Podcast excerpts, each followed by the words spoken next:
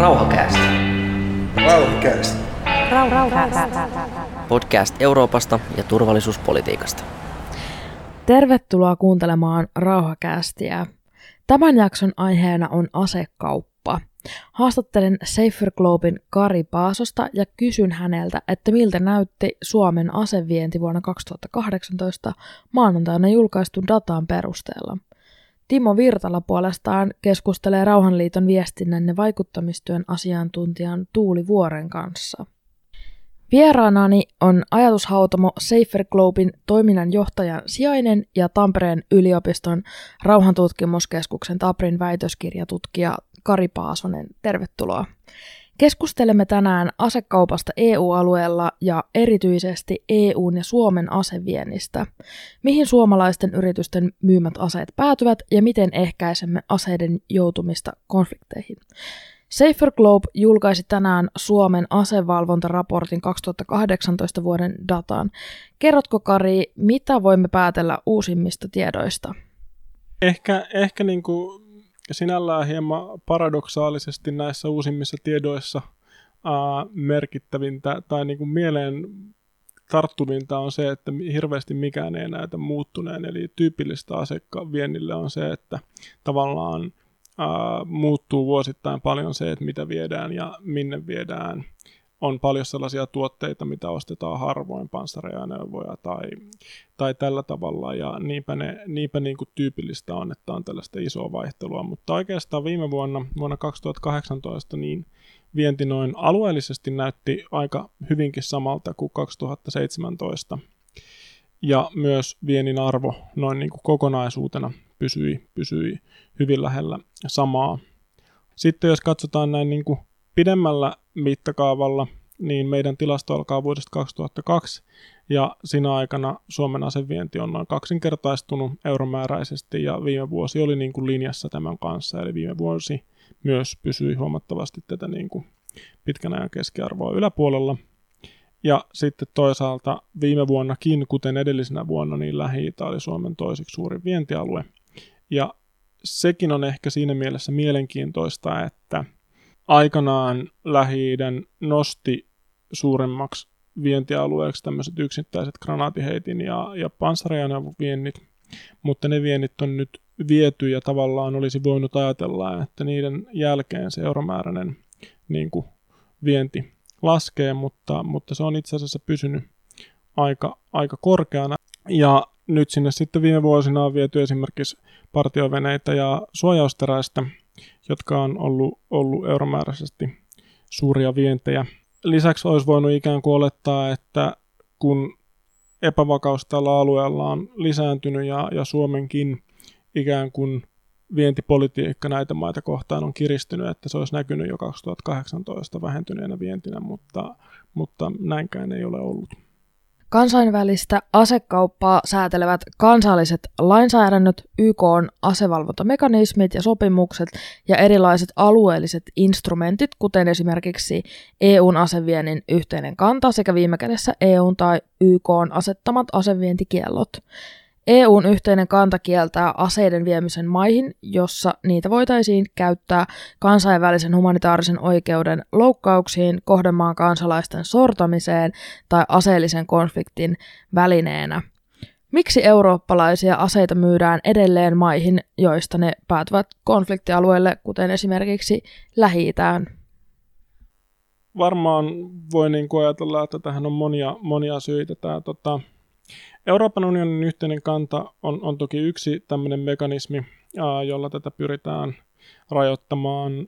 Sitten on myös asevientikiellot. Silloin kun johonkin maahan on asetettu asevientikielto, niin niitä Suomi kyllä noudattaa. Asevientikieltoa YK:n toimesta tällä hetkellä esimerkiksi Jemeniin, Pohjois-Koreaan, Isisiin ja useisiin muihin maihin.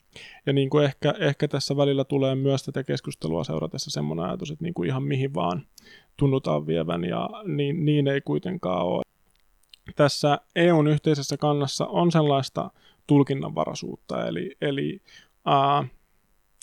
ei ole aina ihan selvää, että mitä se niin kuin tarkalleen ottaen, miten sitä pitäisi tulkita jossain tietyissä tapauksissa, ja sitten myöskin mailla on intressejä tulkita sitä niin kuin esimerkiksi, jos he haluaa johonkin maahan aseita viedä, niin sitten tavallaan tulkita sitä sillä tavalla, että se asevienti on tämän yhteisen kannan mukaan sallittua. Yleisesti voi tietysti ajatella, että aseita tarvitaan eniten niissä maissa, tai aseita niin kuin halutaan ostaa eniten siellä, missä epävakaisuutta on eniten.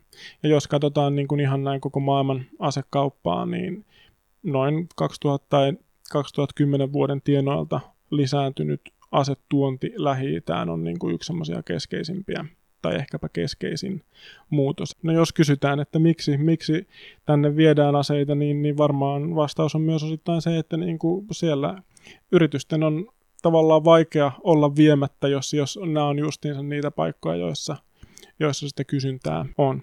Lisäksi tietysti vielä se, että aseteollisuusyrityksille on usein semmoinen ikään kuin kilpailuetu tai myyntiä edistävä tekijä se, että he voi sanoa, että näitä aseita on käytetty myös tosiasiallisesti taisteluissa. No jos EU haluaa, EUlla on tämä rauhanprojekti ollut vahvasti agendalla ainakin puheissa, niin tuntuu jotenkin hassulta, että siellä niin kuin Lähi-idänkin suunnalla tehdään vuosi toisensa jälkeen niitä samoja virheitä tavallaan, että myydään aseita Saudi-Arabiaan ja sitten niitä käytetäänkin Jemenissä ja sitten tulee taas joku uusi konflikti ja uusi alue, kun siellä koko ajan niin kun on pienessä muutostilassa ne konfliktit ja osapuolet ja muuta, että siellä niin kun voi tulla aika nopeitakin muutoksia ja on niin kun yleisesti tiedossa, että on paljon semmoista epävakaisuutta ja sitten näytellään taas yllättyneitä, että taas niitä eurooppalaisia aseita käytettiin tässä konfliktissa, kun ne päätyikin sitten toisesta maasta, niin mikä siinä on, että sitä ei saada käytännössä sitä EUn rauhanprojektia toimimaan? Se on hyvä kysymys. Kyllähän se tietysti, niin kuin, jos ajatellaan sitä, että niin kuin rauhaa ja vakautta haluttaisiin edistää, niin silloin voi tuntua ristiriitaiselta se, että niin kuin aseita viedään sellaisille alueille, missä ihmisoikeustilanne on huomattava heikko ja myös sellaisiin maihin, joissa niin kuin konflikteja käydään. Tästä näkökulmasta se tuntuu todella kummalliselta.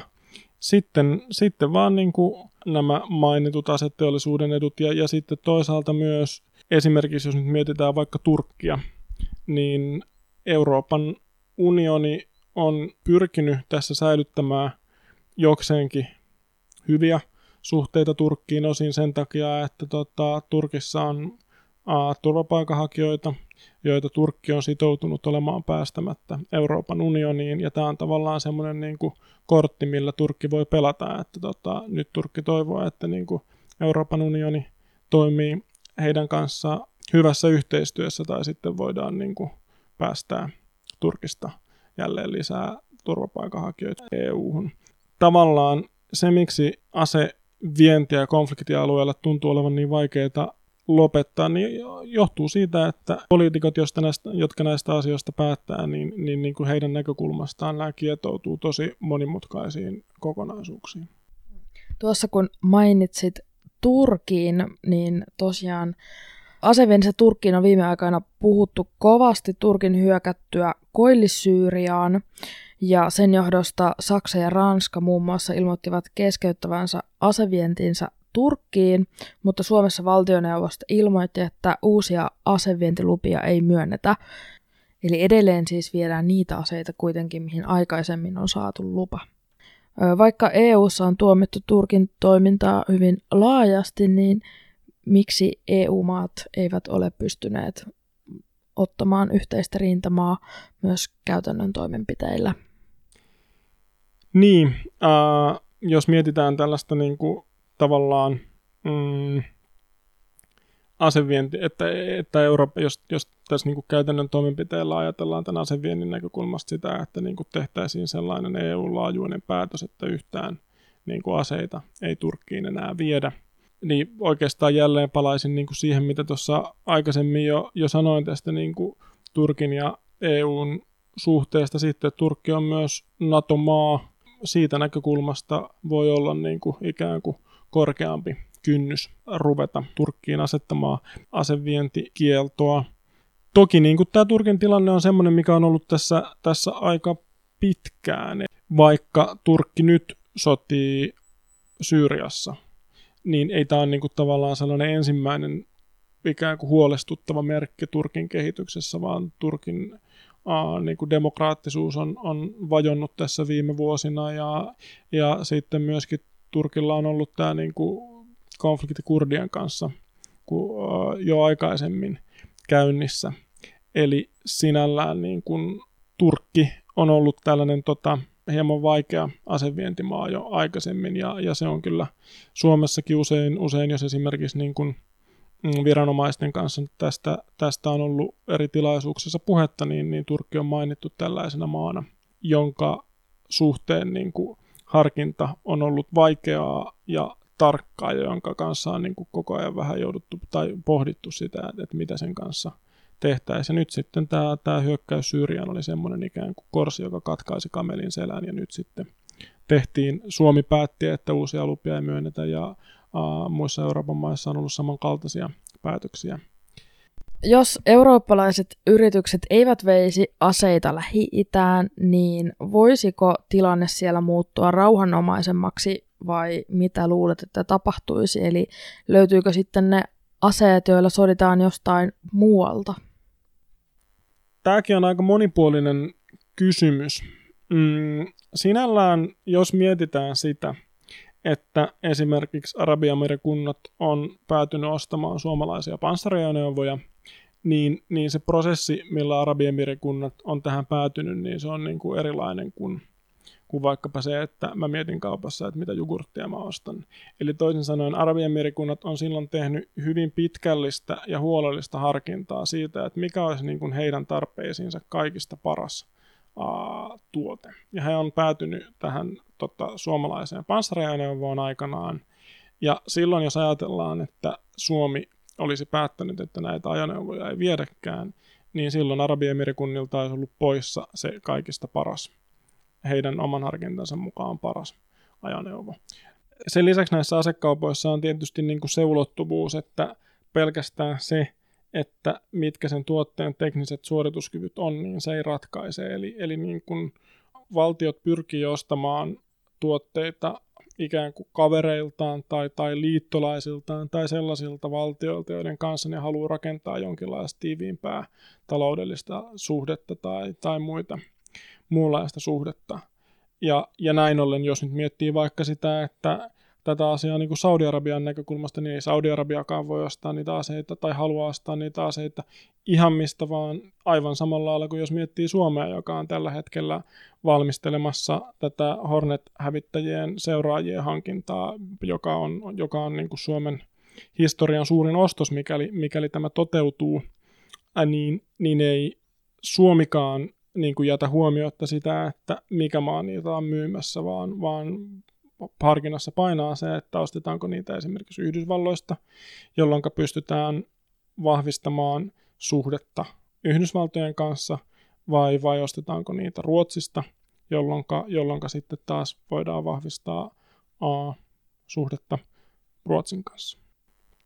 Tietysti sitten tätä voi myös niin kuin pohtia yleisempänä tämmöisenä moraalisena kysymyksenä, että onko niin kuin tavallaan esimerkiksi nyt Suomen niin kuin asevientiä tarkastaa tässä merkityksellistä se, että saisiko ne maat ostettua niitä aseita jostain muualta, vai voidaanko ajatella, että Suomen pitäisi niin kuin tavallaan toimia sillä lailla, että niin kuin tavallaan Kantin kategorista imperatiivia seuraten, eli ajatellaan, että niin kuin Suomi toimii sillä lailla, että kaikkien muiden tulisi toimia samalla lailla, tai että maailma olisi niin kuin parempi paikka, jos kaikki muut toimis samalla lailla. Ja ihan samanlaista keskustelua on käyty vaikka niin kuin ilmastonmuutoksen suhteen, että niin kuin pienipiskuinen Suomi, että niin kuin, miksi Suomen pitäisi leikata päästöjään, kun kuitenkin niin kuin suurimmat päästölähteet on Yhdysvallat ja Kiina, että Suomen päästöillä ei ole mitään merkitystä, ja ei semmoinen niin kuin siinäkään asiassa se argumentti ei niin kuin ehkä kanna ihan hirveän pitkälle. Ja Euroopan unioni sitten, jos tarkastellaan EUta, niin Euroopan unioni vie noin 1/3 maailman aseista. Eli kyllä jos niin kuin Euroopan unioni yhtenä toimijana päättäisi tämän lopettaa, niin kyllä se näkyisi kansainvälisessä asekaupassa erittäin merkittävästi. Mitkä olisivat mielestäsi parhaita tapoja vähentää EUn asenvientiä maihin, joista ne voivat päätyä konflikteihin? No varmaan voi sanoa, että niin kuin avoin yhteiskunnallinen keskustelu tästä aiheesta on semmoinen, joka niin kuin pakottaa poliitikot ottamaan näihin asioihin enemmän kantaa, ja mikäli sitä yhteiskunnallista keskustelua käydään siinä sävyssä, että vastaanottavien maiden niin kuin ihmisoikeustilanne ja konflikteihin osallistuminen pitäisi ottaa niin kuin enemmän huomioon tässä, niin poliitikot varmasti sitä rupeavat kuuntelemaan. Ja toki niin kuin jos mietitään tätä Suomen tapausta, niin voidaan kyllä nähdä, että mä oon siis itse aloittanut 2014 SaferGlobella näiden asevalvontaraporttien tekemisessä. Ja jos miettii niin kun sitä keskustelua, mitä käytiin silloin ja mitä käydään nyt, niin kyllä tämä niin kun keskustelu on huomattavan paljon runsaampaa, ja toimittajat tekee huomattavan paljon enemmän juttuja näistä asioista. Ja esimerkiksi niin kuin joskus aikanaan niin kuultiin sellainenkin argumentti viranomaisilta, että niin kuin Suomi ei perustele yksittäisiä vientilupapäätöksiä. Ja sellaista argumenttia ei ole kuultu enää pitkään aikoihin, eli nykyään kun joku vientilupa on myönnetty, niin jos toimittajat rupeaa siitä soittelemaan ja kansalaisjärjestöt ottamaan kantaa, että miksi tämä on myönnetty, niin sitten tulee erilaisia selityksiä. Voidaan sanoa, että tämä on nyt vaan harjoituskäyttöön, tai eihän tämä ole varsinainen ase, vaan tämä on nyt vain suojausterästä, tai voidaan sanoa, että no mutta meillä ei ole näyttöä siitä, että suomalaisia aseita olisi käytetty täällä, tai sitten tulee joku muu selitys, mutta joka tapauksessa niin kun puututaan niihin ihan yksittäisiin vientilupiin ja niistä ollaan valmiita keskustelemaan. Toinen asia, mikä tässä suomalaisessa keskustelussa on mun mielestä muuttunut, on se, että niin kuin kysymykset siitä, että miksi joku lupa on myönnetty tai miksi voimassa olevia lupia ei ole peruttu, se kysymys esitetään poliitikoille. Kun aikaisemmin oli usein niin, että esimerkiksi ulkoministeriön virkamiehet vastasi siihen kysymykseen. Ja tavallaan vaikka niin kuin ei haluaisi ottaa mitään kantaa siihen, että millaisia päätöksiä tässä asiassa pitäisi tehdä, niin kuin tavallaan se, että näitä päätöksiä perustelevat poliitikot, jotka ne viime kädessä on tehnyt ne päätökset, niin se on niin kuin positiivinen kehitys. Vielä tästä yksi pointti. Suomi päätti siis 2018 loppuvuodesta, että Suomi ei enää myynnä uusia asevientilupia Saudi-Arabian ja Arabiemiirikuntiin. Saudi-Arabia ja Arabiemiirikunnat oli, jos se nyt ihan väärin laske, niin ollut 3,5 vuotta siinä vaiheessa sotimassa Jemenissä, ja siellä niin kuin tämä Saudi-Arabian johtama liittouma oli pommittanut erilaisia siviilikohteita, kouluja, sairaaloita. Jemenissä oli erittäin paha humanitaarinen tilanne, muistaakseni niin kuin sanottiin, että se on maailman pahin humanitaarinen tilanne, eli oli mennyt niin kuin vuosia siihen, että Suomi oli päättänyt, että uusia asevientilupia ei myönnetä. Nyt tässä Turkin tapauksessa niin se päätös siitä, että niitä uusia asevientilupia ei myönnetä, niin se tuli niin kuin päivissä tai muistaakseni ainakin alle viikossa, eli tavallaan reagointi oli kyllä huomattavan paljon, todella paljon nopeampaa. Kiva kuulla, että jotain edistystä on tapahtunut eikä anneta tilanteiden eskaloitua niin pahasti tässä tilanteessa välttämättä kuin mitä Jemenin tilanteessa.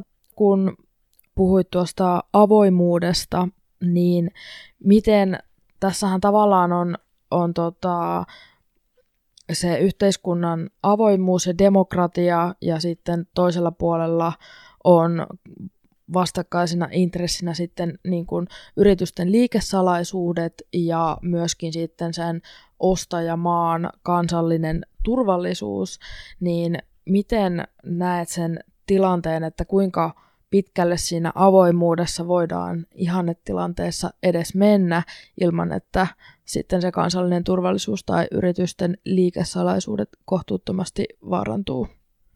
Se, mikä tässä niin kuin tietysti tavallaan on haasteena tässä keskustelussa, niin on se, että siitä valtaosin keskustellaan siinä vaiheessa, kun se asevientilupa on jo myönnetty. Ja se toki niin kuin selittyy sillä, että se asevientilupa tulee julkiseksi siinä vaiheessa, kun se lupa on myönnetty ja on niin kuin, niin, juuri kuten sanoit, niin on niin kuin tavallaan yritysten intresseissä ja yrityksen toiveissa, että niin kauan kun siitä viennistä ei ole niin kuin varmuutta, siinä niin kauan kun siitä vientiluvasta ei ole varmuutta, niin kauan siitä ei myöskään niin kuin päästä keskustelemaan, mutta toki ei ole varmaan niin kuin hirveän rohkeaa olettaa, että mitä enemmän näistä niin kuin asevientiluvista keskusteltaisiin ennen niiden myöntämistä, niin sitä korkeammaksi nousisi poliitikoilla se kynnys myöntää asevientilupia sellaisiin paikkoihin, mihin he näkee, että niin kuin se herättää voimakkaita vastakkaisia mielipiteitä. Kerrotko tähän loppuun vielä 3 teesiä EU:n rauhanprojektin tulevaisuudelle aseviennin näkökulmasta? 3 sellaista asiaa, mitkä tässä on aika paljon keskustelua herättänyt ja joita niin kuin olisi hyvä kehittää niin kuin jollain tavalla, niin yksi on tämä Euroopan unionin yhteisen kannan tulkinta, eli se on niin kuin aika monenkirjavaa ja jotkut tulkitsee sitä luovemmin kuin toiset, ja ylipäänsäkin niin kuin monessa kohtaa on vaikea sanoa, että tavallaan mennäänkö nyt tämän yhteisen linjan mukaan vai ei. Eli tavallaan jos halutaan, että Euroopan unioni olisi niin kuin tämmöinen yhtenäisempi toimija näissä tällä niin kuin aseviennin alalla, niin sitten varmaankin se niin kuin niitä vienninlinjauksia pitäisi niin kuin enemmän pohtia myös EU-tasolla ja justiinsa sitä sääntelyä, mikä siinä on. Toinen teema, joka linkittyy niin kuin läheisesti tähän äskeiseen, niin on se, että nyt on Euroopan unionin jäsenmaiden omalla vastuulla seurata sitä, että noudattavatko he itse tätä Euroopan unionin yhteistä kantaa tässä asiassa. Ja se on tietysti niin kuin, siinä mielessä ongelmallista, kuten sanottua, niin nämä tulkinnat on eri maissa hyvin erilaisia. Eli tavallaan jälleen, jos ollaan huolissaan siitä, että sitä Euroopan unionin yhteistä kantaa pitäisi niin kuin tavallaan tulkita tarkemmin tai yhtenäisemmin, niin silloin olisi hyvä, että se olisi ikään kuin EU-tasolla joku toimija, olisiko se sitten esimerkiksi komissio, joka seuraa sitä, että niin kuin miten eri maat tätä asiaa noudattaa. Ja kolmas on sitten niin kuin läpinäkyvyys, eli SaferGlobenkin asevalvontaraportti perustuu täysin niin kuin julkisiin lähteisiin, eli aika paljon me pystytään keskustelemaan näistä asioista myös ihan niin kuin julkisiin lähteisiin perustuen. Monissa Euroopan maissa tilanne on varmaan niin kuin ihan kohtuullisen hyvä, samankaltainen kuin Suomessa, ei kaikissa maissa ole sellainen niin kuin yhtä hyvä, ja kyllä Suomenkin tapauksessa on sellaisia niin kuin asioita, jotka meillä jää pimentoon. Esimerkiksi me emme tiedä sitä, että minkä takia joku kielteinen vientilupapäätös on tehnyt. Joistain muista Euroopan maista on saatavissa tiedot siitä, että mihin tämän yhteisen kannan kohtaan perustuen tämä kielteinen lupapäätös on tehty. Ja niin kuin, niin, on pieniä asioita ja isompia asioita, mitä asekaupan avoimuudessa voisi parantaa, mutta se avoimuus on myös, ja läpinäkyvyys on varmasti myös yksi sellainen asia, jonka suhteen tehtäviä toimenpiteitä on tässä niin kuin tulevaisuudessa hyvä miettiä. Kiitokset haastattelusta. Kiitos. Siinä kuulimme tietoa Suomen ja EU:n aseviennin tämänhetkisestä tilasta. Kuunnellaan vielä Timo Virtalan ja Tuuli Vuoren keskustelu. Täällä Rauhanasema, kuuleeko maailma? Haastateltavana on tänään Tuuli Vuori, viestinnän ja vaikuttamistyön asiantuntija Suomen Rauhanliitosta. Tervetuloa lähetykseen. Kiitos. Ja aiheena meillä on asekauppa. SaferGlobe julkaisi pari päivää sitten Suomen viime vuoden asevientitilastot. Mitenkäs niihin täällä Rauhanasemalla reagoitiin? No, nehän oli jälleen hyvin kiinnostavat. Meillä on pitkä yhteistyö ollut SaferGloben kanssa aiemminkin. Ja toki kun tässä mietitään, että suurimmat Suomen aseviennin kohdemaat oli Puola, Yhdysvallat, Ruotsi, Turkki, Oman, Ranska ja Yhdistyneet Arabiemiirikunnat, niin tässä nähdään tietenkin, ensin pistää silmään, että siellä oli tällaisia maita kuin esimerkiksi Turkki ja Arabiemiraatit, jotka kuitenkin on sotaa käyviä maita. Niin, sekä EU:n että Suomen lainsäädännön mukaan aseita ei saa viedä sotaa käyviin eikä ihmisoikeuksia polkemiin maihin. Rauhanjärjestöissä toistetaan kuitenkin, että näin tehdään. Ja tässäkö nämä kaksi räikeintä esimerkkiä ovat, Turkki ja Arabiemiraatit? No, ne on tämän hetken hyvin räikeitä esimerkkejä. Samoinhan Suomella on ollut tosi paljon asekauppaa tai asevientiä myös esimerkiksi Saudi-Arabiaan. Ja kyllä nyt kun nämä on otsikoissa, sekä Arabiemiraatit käy sotaa Jemenissä ja Turkki on juuri hyökännyt Syyrian rajan yli kurdialueille, niin kyllähän tässä herää kysymys myös siitä, että millaista politiikkaa Suomi tukee sillä omalla asekaupallaan.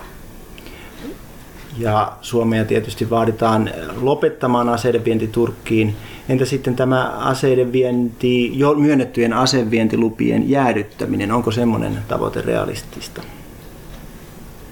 No, tosiaan Suomen lakihan sallii sen, että jos tilanne muuttuu sen jälkeen, kun valtioneuvosto tai ylipäänsä kun asevientilupa on myönnetty, niin Suomen laki sallii sen, että tämä lupa voidaan perua. Mutta tähän mennessä tätä lainkohtaa ei ole hyödynnetty Suomessa. Mutta esimerkiksi Ruotsi perui jo omat voimassa olevat lupansa Turkkiin. Miten ylipäätänsä näet Euroopan unionin suhtautumisen Turkkiin? Onko EU tuominnut riittävän suorasanaisesti hyökkäyksen Syyriaan? No, EU on selvästi puuttunut asiaan ja sanonut jotain, mutta esimerkiksi tässä aseviennin kohdalla nähdään, että vaikka ulkoministeriön kokous on sanonut, että kaikkien EU-maiden pitäisi säädellä ja puuttua tähän sitten asevientiin Turkkiin, mutta että eihän se ole toteutunut sillä tavalla, että vaikka näitä lupia ei ole peruttu riittävän laajasti. Niin kuin esimerkiksi Suomelta nyt toivoisi sitä linjausta, että niin nämä asevientiluvat peruttaisiin. Millaisia aseita Turkkiin on viety? Onko sulla tästä tietoa? Se, mikä on ollut tosi paljon esillä, on, että sinne on viety suojausterästä, mikä tarkoittaa käytännössä sellaista, millä voidaan panssaroida erilaisia ajoneuvoja. Turkillahan on vaikka omaa panssariajoneuvojen valmistusta, niin sitä luultavasti on käytetty. Ja sitten tämä viimeisin lupa, mistä on nyt ollut puhetta, on, että syyskuussa Turkkiin myönnettiin Roponik-nimiselle yhtiölle lupaa viedä tällaisia miehittämättömien droonien alustoja ja sitten siihen myös teknistä tukea ja koulutusta. Ja mikä tässä on tosi silmäänpistävää on myös se, että tosiaan tämä lupa kestää vuoteen 2029 asti, eli siihen asti sinne voidaan viedä koulutusta tähän sotilaskäyttöön. Nouseeko tästä eilen julkaistusta SaferGloben Suomen asevientiä koskevasta raportista muita ongelmakohtia kuin tämä asevienti Turkkiin ja Saudi-Arabiaan? No, yksi iso asia, mitä me tuon Sadan komitean kanssa, Rauhanliitto ja Sadan komitean nosti esille, oli pienaseet, koska Suomen vuoden 2018 aseviennistä euromääräisesti iso osa oli pienaseita ja esimerkiksi kivääreitä ja sitten muita käsiaseita ja patruunoita. Ja sitten kuitenkin nämä pienaseethan on monella tavalla ongelmallisia. Ne tappaa vuosittain satoja tuhansia ihmisiä, niin käytetään sotien välineenä myös sitten rikollisuuteen ja esimerkiksi salametsästykseen. Ja sitten näitä maita, mihin Suomi on vienyt pienaseita, niin täältä nousee tämmöisiäkin nimiä kuin vaikka Etelä-Afrikka, Intia ja Uzbekistan, millä kaikilla on omat ongelmakohtansa. Vaikka Uzbekistan on hyvin autoritaarinen valtio, jossa viranomaisten tekemä väkivalta on yleistä. Sitten toisaalta Etelä-Afrikassa ylipäänsä aseväkivalta on tosi laajaa, ja sitten tämä käsiaseiden vieminen herättää myös huolen siitä, että päätyykö sitä näitä suomalaisia aseita salametsästykseen. Tämä on törkeää, että Suomessa valmistetaan käsiaseita ja viedään Etelä-Afrikkaan. Ensimmäisenä tulee mieleen, että semmoinen toiminta pitäisi kieltää. Keskustellaanko tästä? Nyt rauhanjärjestöt on tullut ulos kannanotolla, että ei saa viedä aseita sotaan käyviin maihin ja ihmisoikeuksia rikkoviin maihin, joka on jo Suomen lainsäädännössä. Pitäisikö, mitä mieltä Tuuli Vuori olet, pitäisikö mennä vielä pitemmälle ja kiristää olemassa olevaa lainsäädäntöä? No, meidän lähtökohta on tietenkin, että ylipäänsä kaikki asekauppa on tosi ongelmallista ja ylipäänsäkin aseisiin liittyy ihan kauheasti ja aseteollisuuteen ongelmia, mutta tällä hetkellähän vaikka nämä meidän lainsäädäntö ja EU-yhteinen kanta aseviennistä ja toisaalta asekauppasopimus, niissä on jo aika vahvoja linjauksia siitä, mihin saa viedä tai mihin ei saa viedä, niin ehkä ensimmäinen askel olisi se, että niitä sitoumuksia nyt ylipäänsä pitäisi noudattaa. Miten tähän päästään? Pitäisikö, kuka tätä valvoo, tämän kyseisen lainsäädännön noudattamista? No, mä lähtisin ehkä siitä, että esimerkiksi kun tulee ilmi Suomessa, että valtioneuvosto on antanut asevientilupia jonnekin, mikä on jonnekin kyseenalaisiin maihin. Esimerkiksi viimeksi on ollut Arabiemiraatteihin annettuja asevientilupia, mistä sitten rauhanjärjestöt on tehnyt kanteluita oikeuskanslerille. Eli tämä on yksi reitti, mitä kautta tässä Suomessa päästään puuttumaan.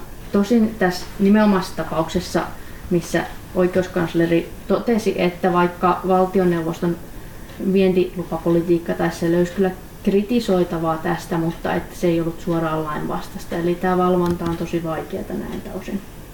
Ja osahan tässä on myös ongelma siinä, että sitten sen jälkeen, kun ne aseet on viety, niin on hyvin vaikea sitten niin kuin täältä käsin kontrolloida, että minne ne siellä menee tai mihin niitä käytetään. Mitä muuta rauhanjärjestöissä tehdään? Tällä rauhanasemalla tai kansainvälisesti rauhanjärjestöissä asekaupan pysäyttämiseksi? No, täällä rauhanasemallahan me tehdään tosi monenlaista työtä, että siihen kuuluu ihan tällaista vaikuttamistyötä. Kuten mainitsen tänne, että me voidaan tehdä kanteluita, seurataan tätä asiaa, tehdään erilaisia kampanjoita ja nostetaan ylipäänsä yhteiskunnalliseen keskusteluun.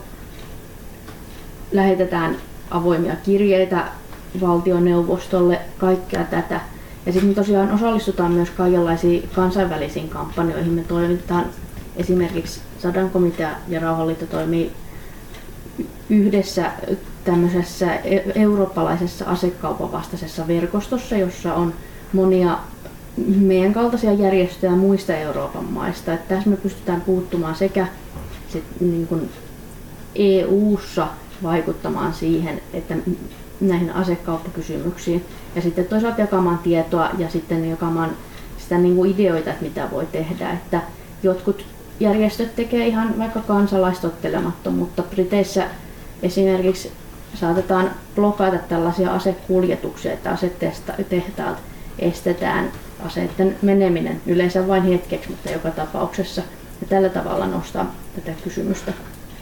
Ja toisaalta sitten voidaan yrittää puuttua ihan oikeusteitse myös tarvittaessa.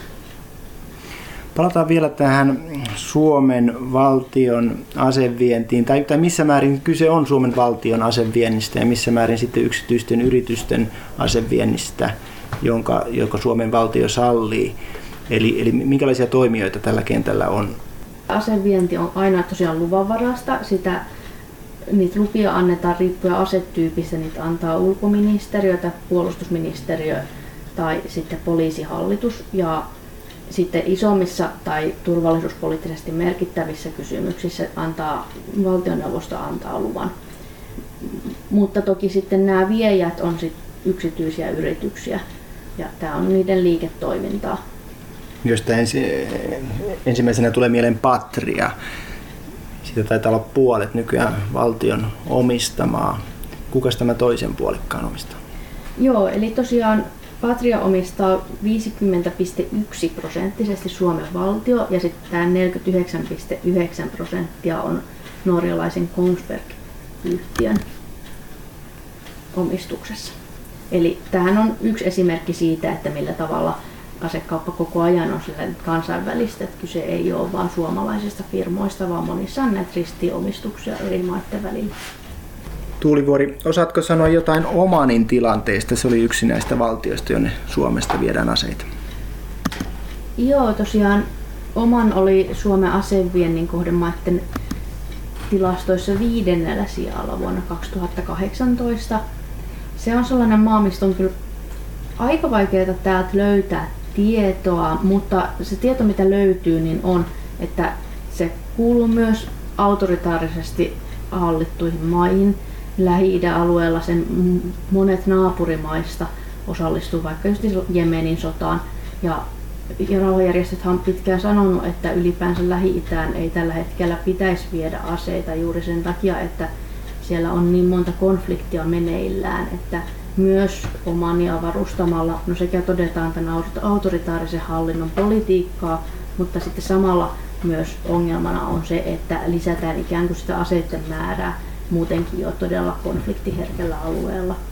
Toki no Omanista meillä ei ole tietoa, mutta esimerkiksi Arabiemiraateista on tutkimustietoa ja raportteja, että Arabiemiraattien kanssa myös, kautta myös niin kuin länsimaissa valmistettuja aseita on mennyt tai levitetty sitten muille toimijoille, että mikä se aseiden loppukäyttäjä on, ei välttämättä ole se, jolle aseita on myyty. Virallisesti aseita tietysti myydään metsästykseen, poliiseille, armeijoille ja aseharrastajille. Käytännössä ne kuitenkin päätyvät sitten isossa määrin rikollisuuteen ja salametsästykseen. Tutkittu tieto tästä olisi äärimmäisen tärkeää.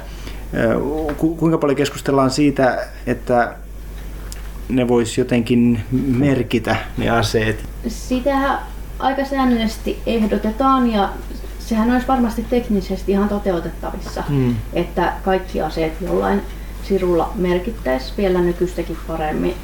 Toki no nykyään kun on asevientilupa, se vaatii aina jonkun loppukäyttäjätodistuksen, mutta sitten kuitenkin on näitä tapauksia, niin kuin Arabiemiraatit vie muille kumppaneilleen alueella, tai vaikka joitain vuosia sitten oli tutkimustuloksia, että iso osa, olikohan jopa puolet Boko Haramin aseista, olisi ollut ranskalaisia, joita välttämättä Ranska ei kuitenkaan ole sinne myynyt suoraan, että niitä siis päätyy joko vahingossa, esimerkiksi jos joukot lähtee joltain alueelta pois, niin aseet voi päätyä vääriin käsiin tai niihin käsiin, joihin niitä siis ei ole alun perin myyty tai tarkoitettu.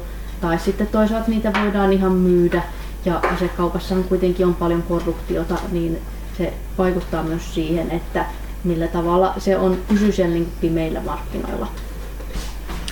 Kiitos Tuuli Vuori. Ja mainitaan vielä, että tämä Rauhanliiton tiedote löytyy Rauhanliiton kotisivulta rauhanliitto.fi. Tähän päättyy Rauhakäästin tämänkertainen jakso. Kiitokset kuuntelusta. Palaamme jälleen uusin aihein ensi kuussa.